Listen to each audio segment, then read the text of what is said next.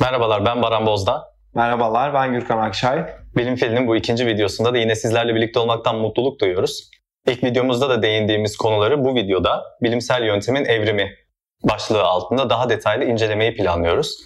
Bu yayın dahilinde sizlerle bilimsel yöntemin evrimini Antik Yunan'dan başlayarak günümüze kadar e, ulaşırken izlediği yolu, değişimleri daha detaylı e, kişiler, tarihsel olaylar ve anekdotlarla paylaşmaya çalışacağız. Ee, evet esasında yani ilk videoda biraz değinmiştik ama bu videoda biraz daha e, derinlemesine inceleme fırsatımız olacak.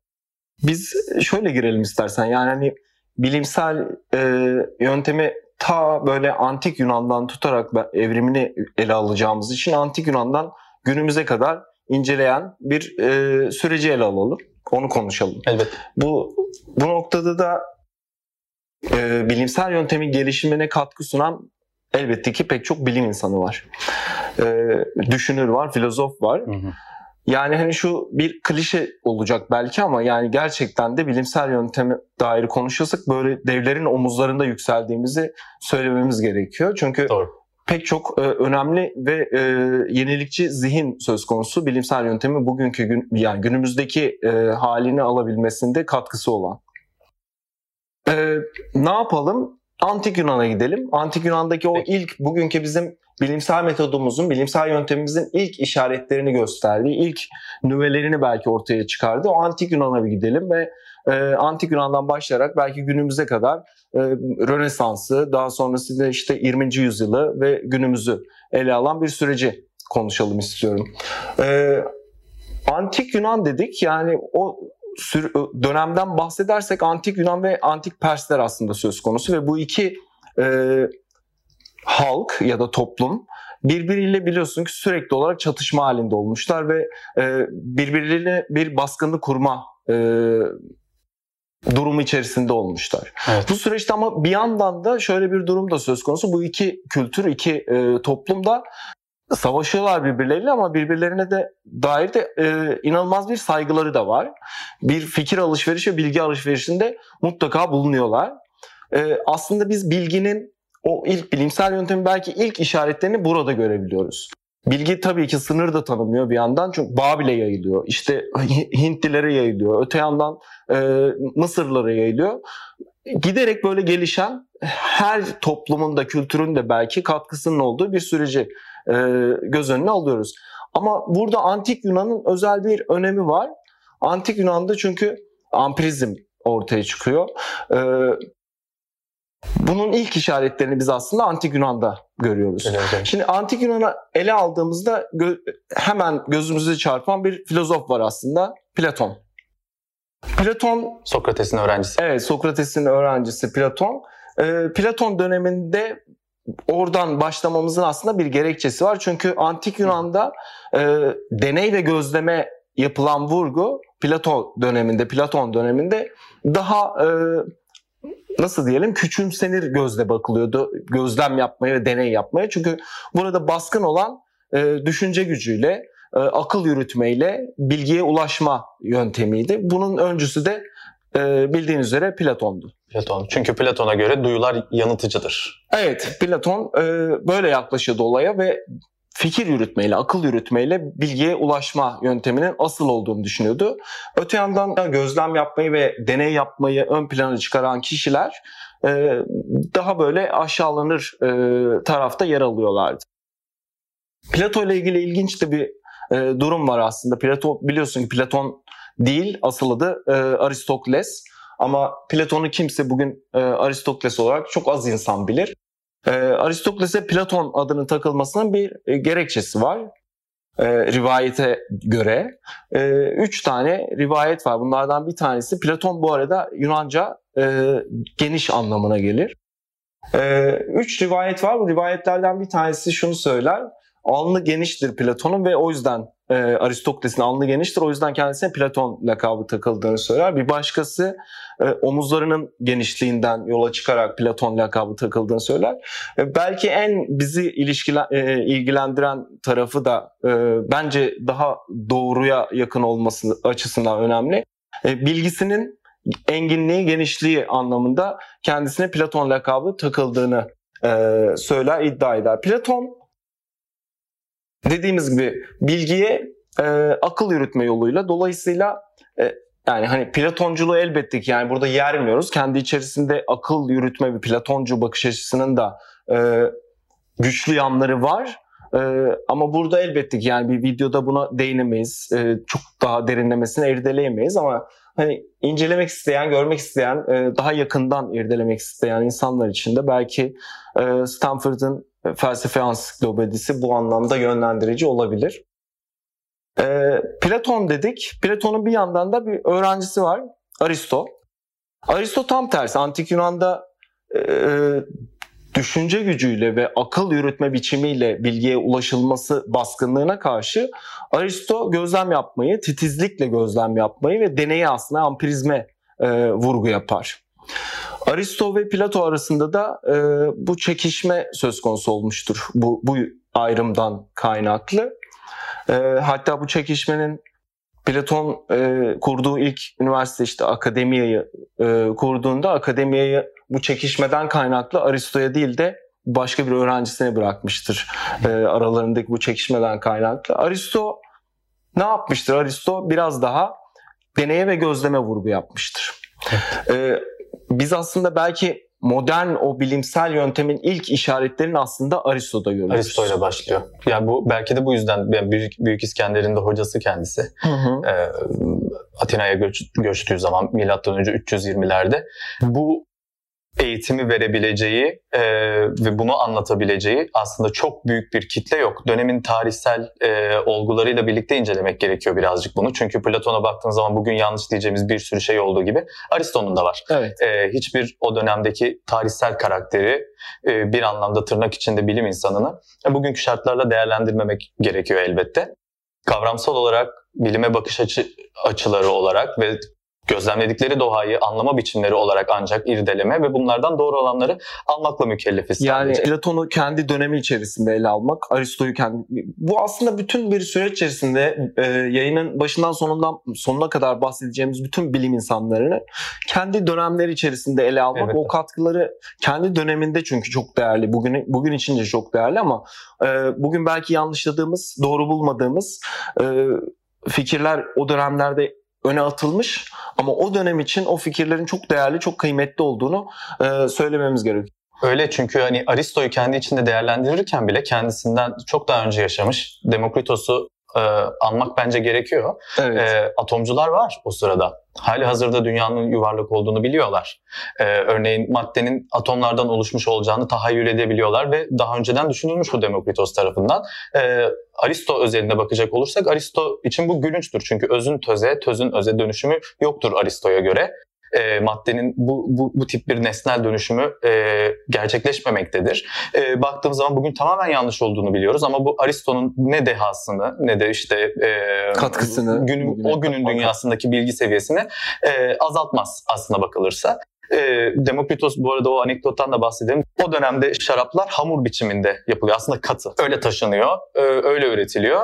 E, daha doğrusu yani üzümler veya işte her bir kırmızı meyvenin e, çoğunlukla da üzümün e, bekletilmesiyle e, ve fermentasyonuyla elde edilen ve katılaştırılmış, suyundan arındırılmış bir e, hamur topu gibi düşünebiliriz. Bunu suya atıyorlar. Suya atıldığı zaman bu şarap hamurları diyelim e, suya karışarak böyle öncelikle pembemsi daha sonra da kırmızıya çalan bir renk veriyorlar. Demokritos bu kavra buna bakıp şöyle bir kavrayış geliştiriyor. Demek ki diyor bu şarap e, parçacıkları su, su parçacıkların içine giriyor olmalı yani bu, aslında bugünkü anlamda çözünme dediğimiz şeyi evet. bir anlamda e, atom gibi bir parçacık hayal ederek bunlar o kadar küçük olmalı ki ve demek ki suyun içinde çözüldüğüne göre su da parçacıklardan oluşuyor olmalı ki e, böyle bir e, bir içine e, girme, girişik bir Durumun e, çözelti oluşturma şansı buluyor demek ki diye düşünüyor ve bu minvalde kendi atom, atomcu dünya bakışını e, kuvvetlendiriyor, güçlendiriyor. Bundan çok sonra yaşamış Aristo bile e, bu, bu kavrayışı kabul etmiyor. Tamamen başka bir perspektiften bakarak e, özün töze dönüşümünü tözün dönüşümünü kabul etmediği için ve bunu hatta gülünç bulduğu için e, atomcu düşünceye karşı örneğin. E, bunları söylemekte fayda var çünkü ne bununla Demokritos'u yüceltebiliriz en doğru şeyi söyledi diye ne de Aristo'yu çok Aristo'yu en yanlış şeyi söyledi diye yerebiliriz. Doğru yani hani e, biraz önce söylediğimiz gibi e, hepsini böyle kendi dönemi içerisinde ele almak e, En doğru yaklaşım sağlıklı olur. bir yaklaşım sö- e, olacaktır. Aristo dedik. Aristo'nun çünkü bir önemi var. Aristo bilimsel yönteme yani bizim bugünkü modern bilimsel yöntemimize e, katkıları bakımından ve e, belki o ilk izleri atması bakımından Aristo önemli. E, ilk tüme varımcı aslında akıl yürütme biçimini biz Aristo'da e, gözlemliyoruz. Hı hı. Hatta şunu da söyleyebiliriz. 1600'lü yıllarda 1600 ya da 1500 yıllarda yanılmış olmayayım, yanıltmış da olmayayım. E, Rafael'in çizdiği o çok ünlü bir tablo, e, fresk vardır. Fresk nedir? Hemen freskin ne olduğunu söyleyelim istersen. Fresk e, o binaların, yapıların e, kolonlarına yapılan resimler esasında. Rafael'in o The School of Athens diye e, Atinalıların okulu ünlü meşhur bir e, freski vardır. O freskte bütün bu arada antik Yunan düşünürlerini göstermesi bakımından çok ünlü ve meşhur olmuştur. Orada en önde e, freski gözünün önüne getirirsen tabloyu en önde e, Aristo ve Plato Platon yan yana yürürler ve orada Platon'un parmağı yukarıya gösterirken Aristo'nun eli e, yeryüzünü gösterir. E, orada bir atıfta bulunur aslında Rafael. Çünkü Platon düşünceyi ve e, fikri işaret eder bu hareketiyle. E, Aristo ise e, yeryüzünü, gözlemi ve e, deneyin daha önemli olduğunu göstermek açısından e, öyle bir e, resmedilmiştir. Aristo'nun bu deney ve gözleme verdiği önem aslında kendi çalışmalarında çok titizlikle yansımış, kendi çalışmalarında yansımış. Örneğin e, biliyorsun ki biz bugün aslında bugün modern taksonominin ilk izlerini Aristo'da, Aristo'da gözlemliyoruz. doğru. Çünkü canlıları belki ilk sınıflandıran Aristo'nun çok belki ilkel bir yöntemle sınıflandırmış ama o dönemde 500'den fazla türü inceleyerek bu sınıflandırmayı yapmış. Bunu neden söylüyorum? Çünkü incelikli bir e, titiz bir çalışma yürütmüş Aristo aslında. Bir başka bir tez çalışması, siyasetle ilgili bir tez çalışmasında 158 tane e, Yunan şehir devletinin e, anayasalarını okumuş, onları takip etmiş ve e, bunun sonucunda bir tez ortaya atmış. Çok kaynaklı araştırma yapıyor. Evet yani e, bu şimdi bu aslında bize bir işaret veriyor. Modern bilimin modern e, bilimsel yönteme dair işaretler veriyor. E, ve ama öte yandan Platon'a baktığımızda Platon daha böyle e, mesela devlet kitabı vardır Platon'un ve o devlet kitabında modellediği devlet çok mükel, mükemmelliyetçi bir devlet modelidir o. E, ama Platon bu devleti ortaya atarken e, bu devlet fikrini belki ütopik gelebilir ama e, mevcut devletleri herhangi bir irdelemeye girişmemiş kendisi. Oradan yola çıkmamış. Tamamen kendi mükemmelliyetçiliğinden e, yola çıkarak böyle bir fikir edinmiş. Burada aslında e, dediğimiz gibi hep böyle Aristo Aristo'yla Plato arasında e, çekişmeler söz konusu olmuş. Ama Aristo'nun öne attığı aslında şimdi bilimsel yönteme dair öne attığı üç tane e, onun çalışma biçiminin üç öz- özel karakteristiği söz konusu. Bunlardan bir tanesi mevcut olan e, bilgiyi sorgulama, araştırma. Şimdi bunların artık günümüzdeki modern e, bilimsel yöntemde nelere karşılık geldiğini birazdan söyleyeceğim ama önce Aristo e, çalışmalarını yürütürken yönteminde şu vardı. Mevcut bilgi nedir? Önce bunu bir e, taramak. Başkaları bu konu hakkında ne yazmış? E, nasıl bir sonuca ulaşmış? İkinci olarak bir konsensus var mı duruma dair? Konu, konu üzerinde bir konsensus söz konusu mu? Fikir birliği söz konusu mu? E, ve en sonuncusu da üçüncüsü de e, bunların ardından da sistematik bir e, inceleme ve e, gözlem yapma aşaması var. Biz şimdi bu üç karakteristik çok önemli esasında çünkü bizim artık modern bilimsel yöntemimizde bir şeylere karşılık geliyor bu. Kimler yazmış bu bilgiyi? Bunu arama tarama bu bir literatür taraması. Bizim modern bilimsel yöntemimizde literatür taraması dediğimiz duruma denk geliyor. Konsensus durumuna dair bir e, arama içerisinde olması Yani fikir birliği. genel kabul Evet. görmüş olan şey ne? Evet. Hangi bilgi? Bugün bizim modern bilimsel yöntemimizde fikir birliği var mı? Ee, öte yandan sistematik çalışma yürütme aşaması üçüncü olarak da bu da bizim artık ölçüm ve deneyler e, aşamasına modern bilimsel yöntemimizde ölçüm ve deneyler aşamamıza tekabül ediyor. E, yani biz o modern bilimsel yöntemimizin ilk izlerini aslında Aristo'da e, gözlemliyoruz. Peki Gürkan, Aristotelyen dünya anlayışının, e, egosantrik evren anlayışının, e, Aristotelyen tiyatronun, Aristotelyen perspektifin uzun süre varlığını sürdürdüğünü biliyoruz. Bilimsel anlayış ve kavrayış için de bu böyle. Aristo'nun bakış açısı. İlk bundan sonraki ilk büyük bilimsel e, yöntem, ilk bilimsel e, atılım. gelişme, atılım e, ne zaman oldu? Bundan sonraki sıçrama, yöntemsel anlamda ilk sıçrama ne zamana denk geliyor? E, bunu takip eden süreç nasıl gelişti? Muhtemelen biraz daha hızlı gelişti çünkü. E, belki Aristocu bakış açısı bu anlamda bazı şeyleri e, engelliyordu da. Modern bilimin gelişimini evet. de geciktiriyordu. E, bundan sonraki sıçramaları, belki daha sonrasındaki dönemi, Rönesans'ı e, nasıl kavrayabiliriz? Bu değişimi nasıl izleyebiliriz? Yani dediğin gibi e, onu değinmeden önce şunu da söyleyelim. Antik Yunan'da çünkü bu ileride bizim için belirleyici olacak. Antik Yunan'daki bu e, bilimi ilk olarak bu arada kategorize eden yani disiplinlere ayıran e, yine antik Yunanlılar olmuş. Fizik, kimya, biyoloji, e, zooloji olmak üzere e, farklı farklı disiplinlere ayırmışlar. E, bir sonraki belki ilk güçlü adımlardan bir tanesi, atılımlardan bir tanesi. Çok böyle şey nüans gibi kalıyor belki ee, ama Evet kesin çizgiler yok hiçbirisi için. Hiçbirinde kesin çizgiler yok ama e, İskenderiye'deki bir kütüphanede mesela e, ilk o kataloglama işi yapılıyor.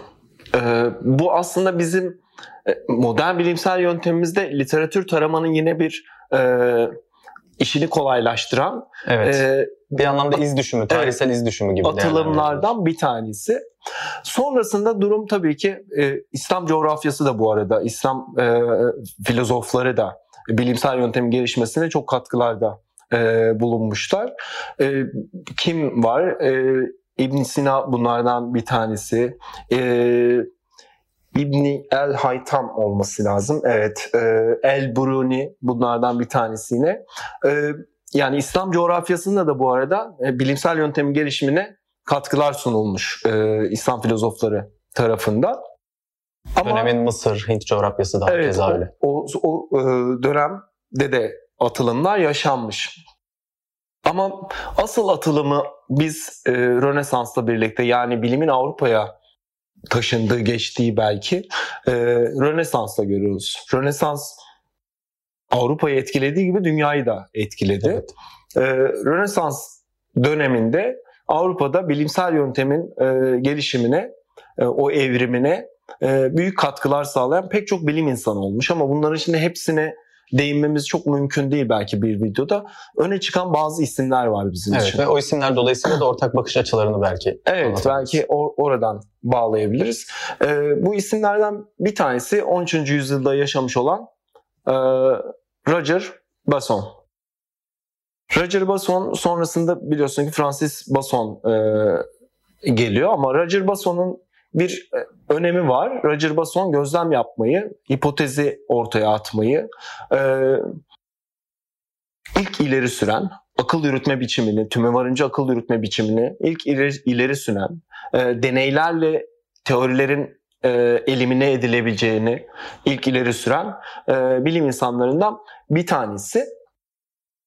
Sonrasında e, Francis Basson ise daha o yılları yılları yıllar indüksiyonla ortaya çıkıyor da yılları e, 1500'ler mi? 17. yüzyılın ikinci yarısı diyebilirsen 1680'ler Novum Organum'da e, Novum Organum'u yazdı sene.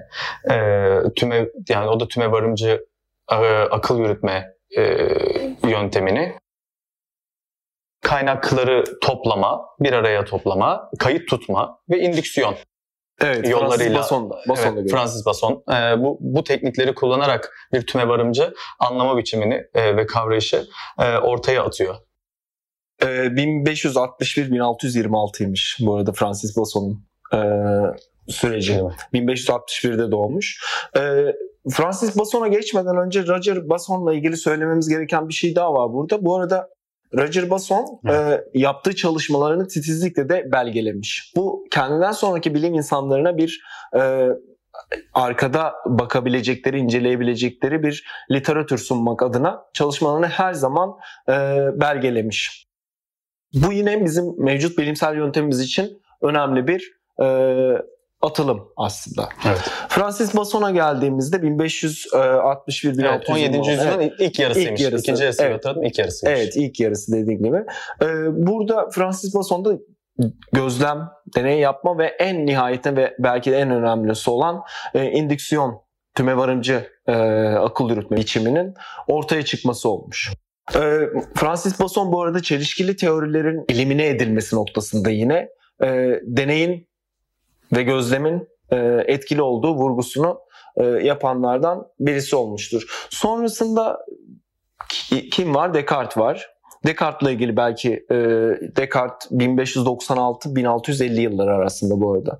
Descartes'la ilgili e, yine evrenin Descartes bu arada evrenin bir makine olduğunu düşünüp dolayısıyla o makinenin e, o yaklaşıma sahip o, o makinenin çalışma prensibini e, anlarsak e, pek çok şey bilimde de pek çok şeyi doğada da pek çok şeyi e, anlatabileceğimizi kavrayabileceğimizi ifade etmiş. Doğru bu kavrayış aslında Leibniz'de de var. Hı hı. Ee, Descartes'le ortaya çıkmış bir şey değil aslında. Hı hı. Matematikle ve matematiksel sistemlerle evreni anlama fikri yine es- çok eskiye dayanıyor. Aslında o da antik Yunan'a dayanıyor. Bu kavrayış içerisinde temelde ortaya çıkan e, bilimsel yaklaşım aslında mekanistik yaklaşım diyebiliriz. Hı hı hı. Matematikle anladığımız her şey aslında e, bir parantez içerisinde mekanik veya mekanistik kavramı içerisinde top- toparlanabilir. Descartes de kartezyen e, evren e, evrenini kurarken, bu sanal evreni kurarken aslında bugün anladığımız anlamda e, bu kavrayışı geliştiriyor. Diyor ki sayılarla, maddelerin, cisimlerin konumlarıyla, diğer matematiksel e, altyapılarını, hızlarını, diğer matematiksel e, terminolojide yine bakabileceğimiz e, sayısal verilerini, nümerik ifadelerini kavrayarak e, bir evren anlayışı e, geliştirebiliriz. Bu aslında şüpheci yaklaşımının da e, doğrulaması diyebiliriz bir anlamda. Çünkü böyle baktığımızda hata payını indirgiyoruz. Ne var ki matematik e, bu evrenin dili, evet. Ama kesin ve tek dili mi? Bunu bilmiyoruz. Hintçe bütün dünyaya uymuyor belli ki. Yani Evet. herkes bir anda Hintçe konuşarak doğmuyor. Keşfedilmiş, yapılan, kullanılan dillerden birisi. Evet modern bir dil. E, Modern zamanda çalıştığına göre modern de bir dil. E, Türkçe öyle, İngilizce öyle, Fransızca öyle. Matematik de bu diller gibi bir dil ve şu anki evreni anlamamızı sağlıyor. Bir anlamda bu biçimlendirmeyi yapıyor bizim için. Descartes de bunun e, aslında hali hazırda var olan düşünceyi biraz daha olgunlaştırmış. Ama hani ufak bir anekdot ölümü çok e, nasıl diyeyim trajikomik bir noktada. Çünkü Orange e, prensesiyle yazışmaları var. E, davete icabet ediyor aslında çünkü e, Lahay sanırım Lahay yani doğduğu yerin e, kıyılarına bir gemi gönderiyor.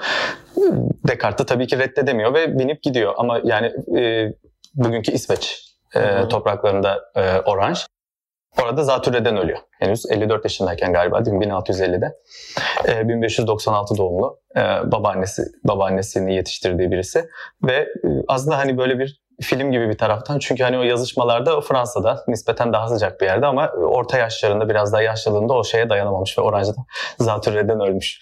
Belki ona da şüpheci yaklaşsaydı biraz daha geç ölebilirdi. Yine Fransa'da ölebilirdi. Evet.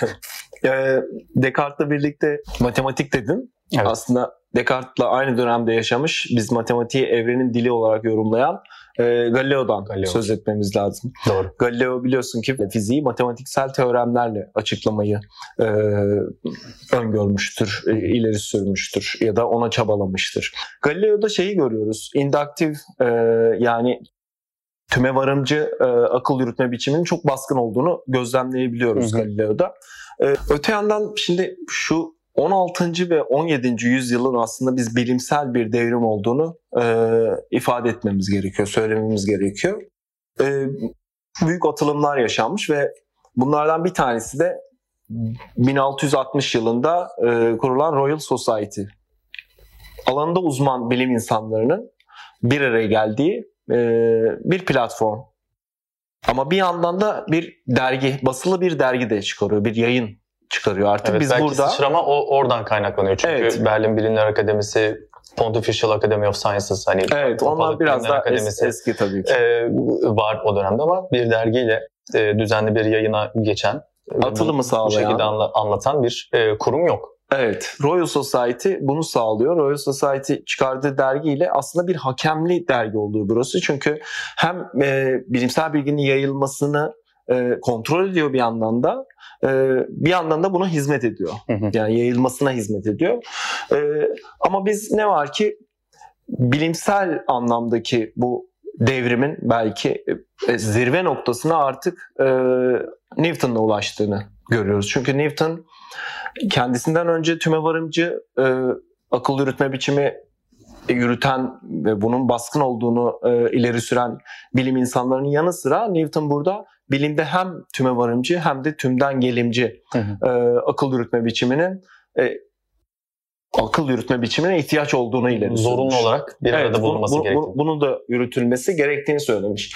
Ee, sonrasında şimdi bu aslında Bason'la, Francis Bason'la başlayan ve Newton'la belki zirve noktasına ulaşan e, bilimsel yöntem için e, 20. yüzyılda artık e, Francis Bason'un ve Newton'un o ileri sürdüğü yaklaşımların biraz daha e, yetersiz kaldığını görüyoruz. Çünkü Francis Bason'un ve Newton'un bu görüşleri öne attığı dönemlerde yararlandıkları e, arka plan belki onları besleyen arka plan ve bilim insanları pek çok alanda bilimin çok çeşitli disiplinlerinde çalışma çalışmaları aynı anda yürüten insanlardı. Hı hı.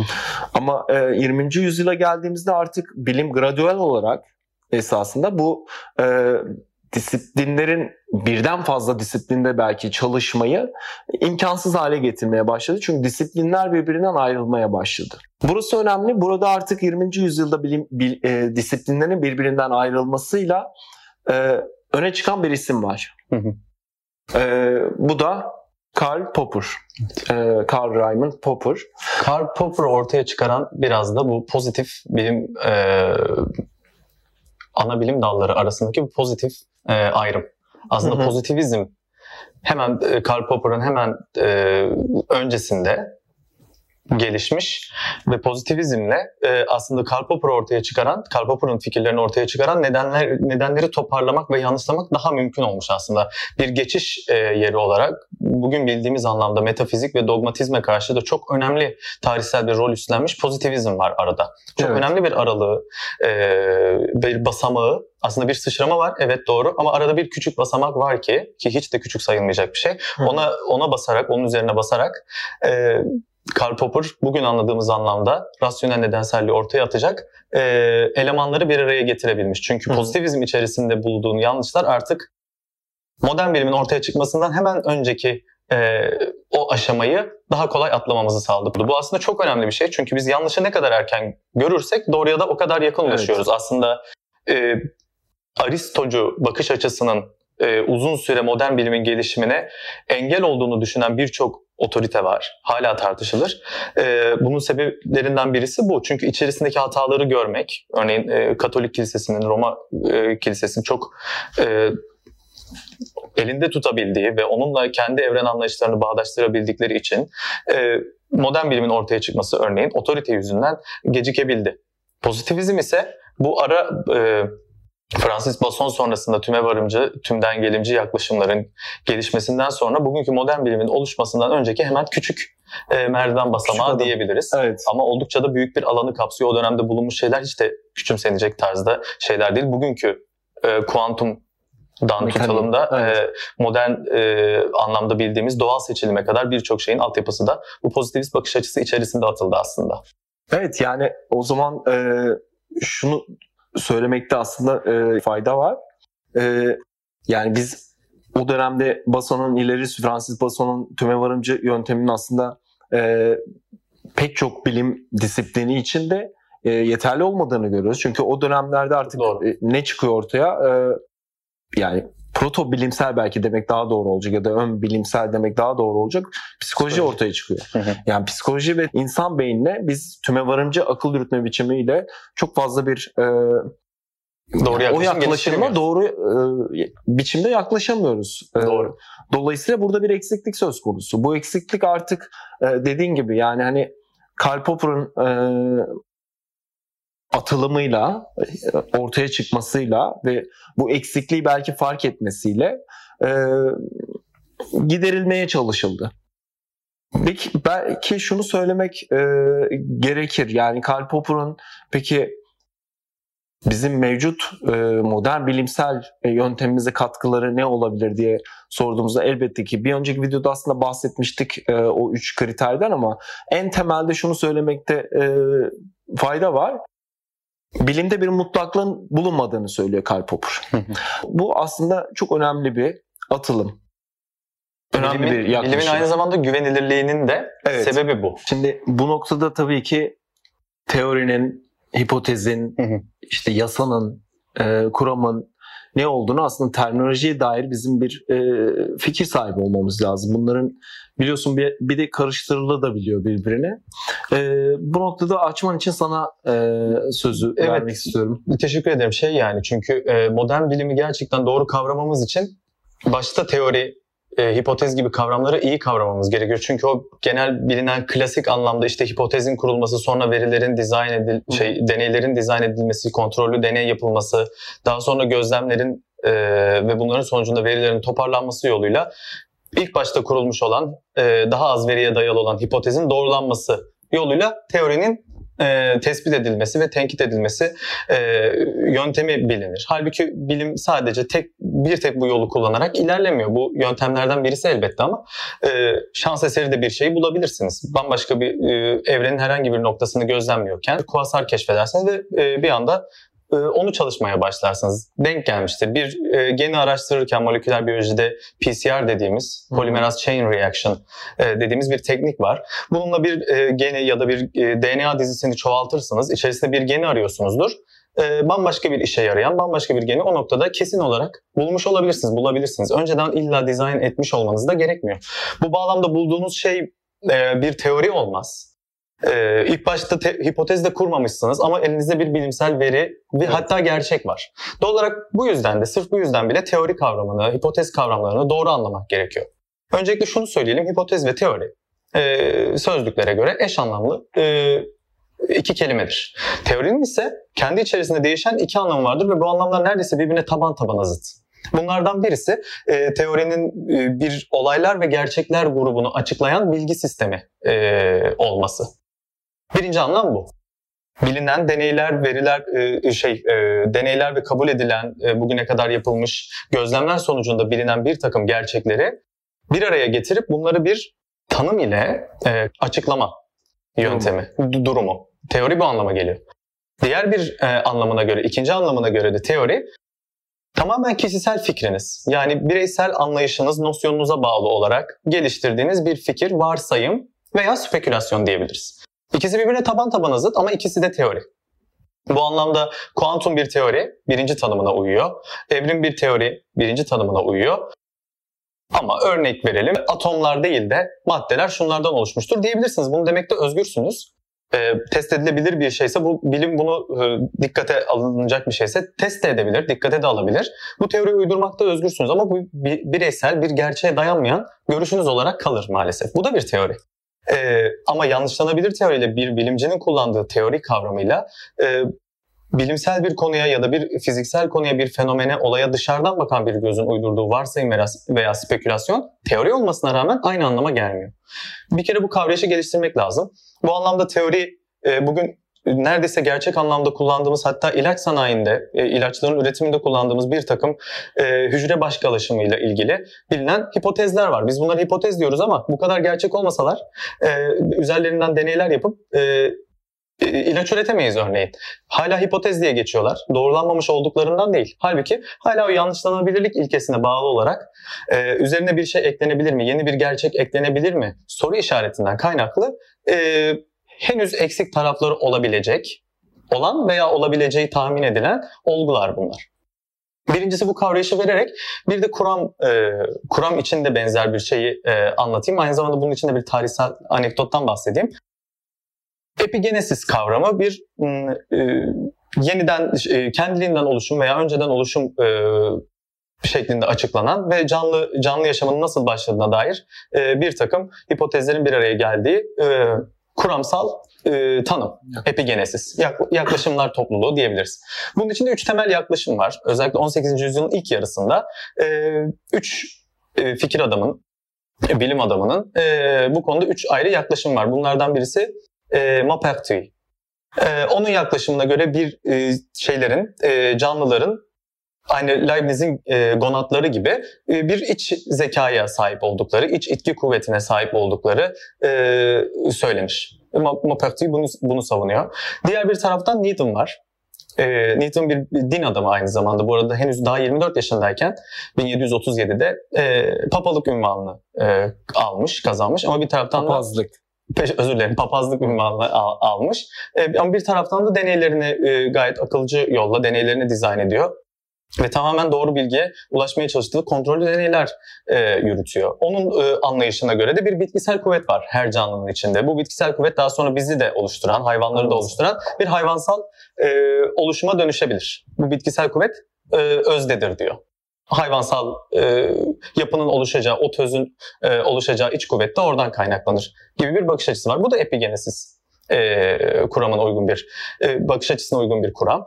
Bir üçüncüsü de e, Buffon, Fransız Buffon'un e, e, Histoire Naturelle'de bir çok ciddi bir kitap e, doğa tarihinde e, açıkladığı bir iç kalıp nüfuz eden güçler, nüfuz eden kuvvetler kavrayışı var. Şimdi bu üç temel epigenesis kuramın e, kuram, kuram içerisinden Needham yürüttüğü, e, bu fikir temelinde yürüttüğü deneyler ön plana çıkıyor ve ciddi dikkat çekiyor. Hatta Voltaire e, bayağı bu Leibnizci bakış açısına da karşı olduğu için Voltaire'in bu arada çok Voltaire ile Needham arasında çok büyük kavga var. Tabii bugün aldığımız magazinel anlamda değil bu kavga. Tamamen kalemle yapılan bir şey.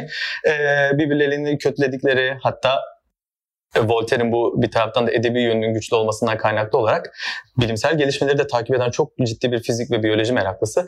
Ee, bunları da takip ederek dünyadan gelişmeleri izleyerek ritma karşı yazılar yazıyor ve hatta onu bozulmuş buğday ve işte kaynatılmış et suyu üzerine yaptığı deneylerde kurt hiç canlı yaşam olmayan bir yerde kurtlar ürettiğini, farklı canlı, mikroskopik canlılar ürettiğini gözlemlediği için e, Bay Kurtçuk koyuyor adını. E, hatta yani hala öyle bilinir. E, böyle bir şey üzerine yapışmış Needham'ın. Şimdi Voltaire, Voltaire'in bu kadar taktığı, bu kadar takmasının sebebi Needham'ın belli bilgilere gerçekten deneyler yoluyla ulaşması ama bir taraftan da bu Leibnizci dünya görüşünün, bakış açısını olumlamaya başlaması. Voltaire bunu bu, bunu çok da anlamlı bulmuyor, hatta biraz alay ediyor bununla.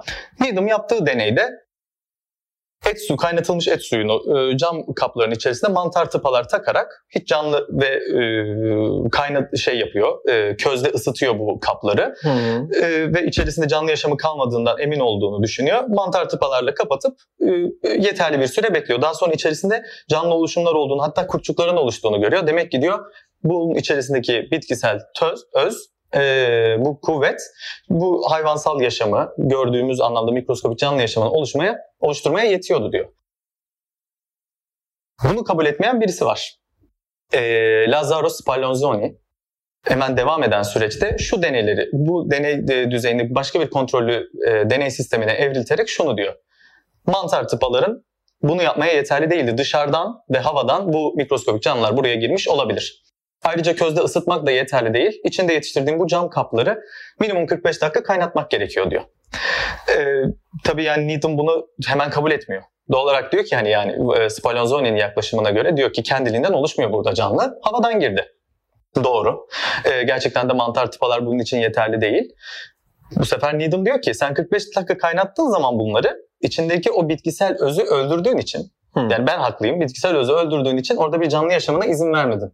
Tabii Spallanzani şey bir adam değil. Ee, bunlara hemen inanacak ve doğru olabilir diyecek birisi değil. Tam tersine tekrar akılcı bir yöntem geliştirerek yeni bir kontrollü deney dizayn ederek bu sefer 45 dakikadan daha uzun süre bile kaynatsan eğer dışarıdan canlı girmesine mantar e, tıpalar Engel izin olmadıysan. engel olmadıysan içinde tekrar oluşabileceğini gösteriyor. Bu aslında Needham'ın e, kendiliğinden oluşma e, teorisini, Fikrini, fikrini, hipotezini resmen çürütüyor. çürütüyor. Ne var ki hemen o Kur'an kavramıyla ilgili sorunu gündeme getirmek için konudan kopmamak adına geri döneyim. Needham aslında doğru bir şey söylüyordu. Bugün bildiğimiz anlam, bugün biliyoruz ki gayet inorganik maddeden canlı e, yapılar, ilk hücre yapılarının, yağ moleküllerinin hareketli kazanması, amino asitlerin oluşması ve hücre yapısının içerisinde varlığını sürdürebilecek hale gelmesi, ilk RNA ile bu kalıtımı devam ettirebilecek ol- olduğunu biliyoruz canlılar. E, gayet de inorganik materyallerden Oluşur evrim e, oluşabiliyor ve evrim bu- bugünkü karmaşasına gelene kadar, karmaşıklığına gelebilecek kadar yürüyebiliyor. Needham bambaşka bir yerden bakıp yanlış bir şey yapıp üstelik bugün en sonunda doğru olacak şeyi buldu. Ve bu epigenesis Kur'an'da o zaman. Spallanzoni'ye bakacak olursak o gün Spallanzoni tamamen yanlış bir şey. Bugün için yanlış olan bir şeyi o gün e, Needham'ınkinden daha doğru olacak bir şey olarak ortaya koymuştu. İçine girdiği sürece e, canlıların kendinden e, oluşmadığını ve içine girdiği sürece bir mikroskopik canlının orada kendi kolonisini oluşturabileceğini gösterdi. Bugün de Spallanzoni'nin buradan çıkarak yaptığı e, çıkarımın buradan oluştu, geliştirdiği teorinin yanlış olduğunu biliyoruz. Canlılar gayet de kendi kendilerine e, oluşabiliyorlar. Doğru şartlar ve doğru e, ortam e, oluşursa bu istatistiksel olarak ne kadar düşük de olsa mümkün. Şimdi bu kavram kargaşasının arasından kuramı çekip çıkaracak olursak şu ortaya çıkıyor. Demek ki kuram bile o dönemde epigenesis kuram bile bu üç yaklaşımın üçü de doğru değil. Ama kuram kavramı altında değerlendiriliyordu ve bugün bile buna bakarken kuram diye değerlendirmek zorundayız. Epigenesis kuram bugün savunucusu yok. Bu, bu tip e, bu, bu deneyler özelinde bir savunucusu olamaz tabii ki. Ama bilim dünyasında da henüz ya şu an tartışılması artık sürmeyen kendinden oluşumun mümkün olduğu gerçeği var bir taraftan da. Hiçbir epigenesis kuram bu kendinden oluşumu açıklamıyor. Doğal olarak bu teori e, orayı e, karşılamıyordu. Bugünkü teori kendinden oluşumu mümkün kılıyor. Bu bir gerçekler ama bu doğal seçilimle ve e, hatta bazen de rastgelelikle açıklanıyor. Yani demek istediğim bu. Hipotez, teori, kuram kavramları birbirinden kesin çizgilerle ayrılamıyor ve doğal olarak her ana bilim dalı içerisinde kurulmuş, bilinen e, deneylerle, e, gözlemlerle test edilmiş e, gerçekleri, açıklamaları dolayısıyla kendi bilimsel ana bilim dalları içerisinde ve e, yine tarihsel aşamalarda, süreçlerde e, mevcut e, sistem içerisinde ayrı ayrı değerlendirilmeleri gerekiyor. Doğru anlamak için bunu yapmamız gerekiyor maalesef. Ee, çok haklısın. Orada bir, bir ayrım aslında belirleyici.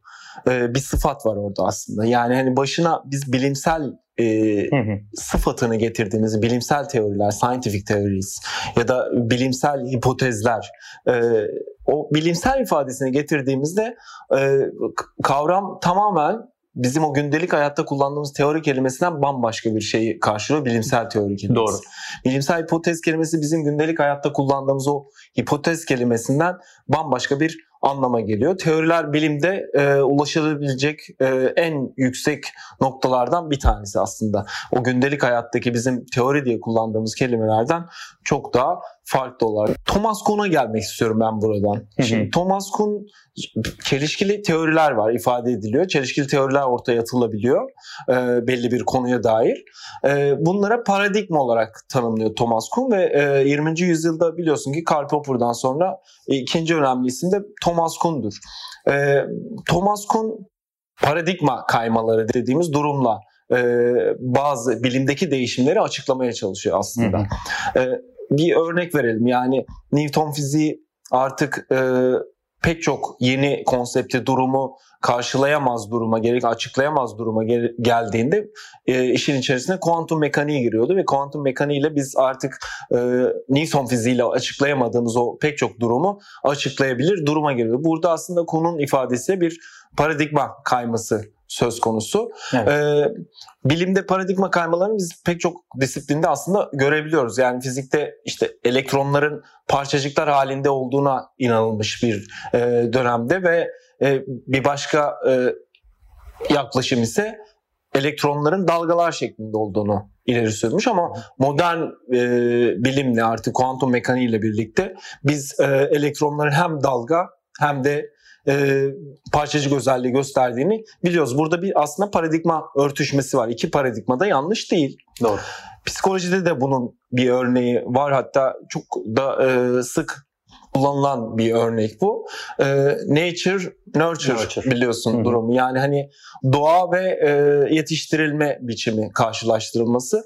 E, nature kısmını yani doğanın belirleyici olduğunu, insan davranışlarında belirleyici olduğunu ileri süren e, yaklaşım. Öte yandan da e, yetiştirilme biçimini yani insan beyninin Çevresel e, etmenler diyeceğim. Evet, dış etmenler dış diyeceğiz. etmenlerle e, belirlendiğini ileri sürüyor. Ama artık bugün biliyoruz ki biz e, hem insan davranışlarını belirleyen hem doğası hem de yetiştirilme biçimi Doğal ikisi de.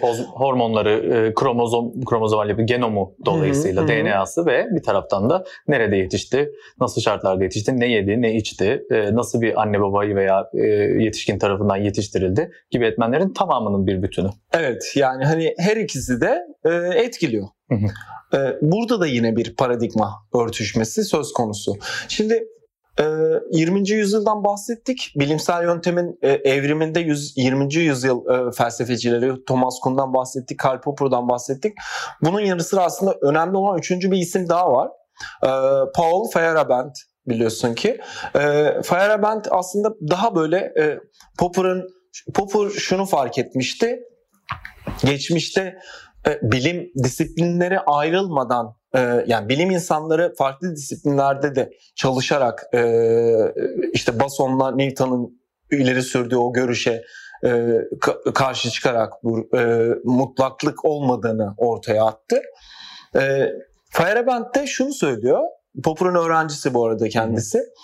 E, tek bir bilimsel yöntemin olmadığından bahsediyor mutlak bir bilimsel yöntemin olmadığından bahsediyor. Aslında senin biraz önce de bahsettiğin durum e, buna e, tekabül ediyor, karşılık geliyor. Evet. E, her disiplin çok daha derinlemesine bir e, yaklaşıma sahip.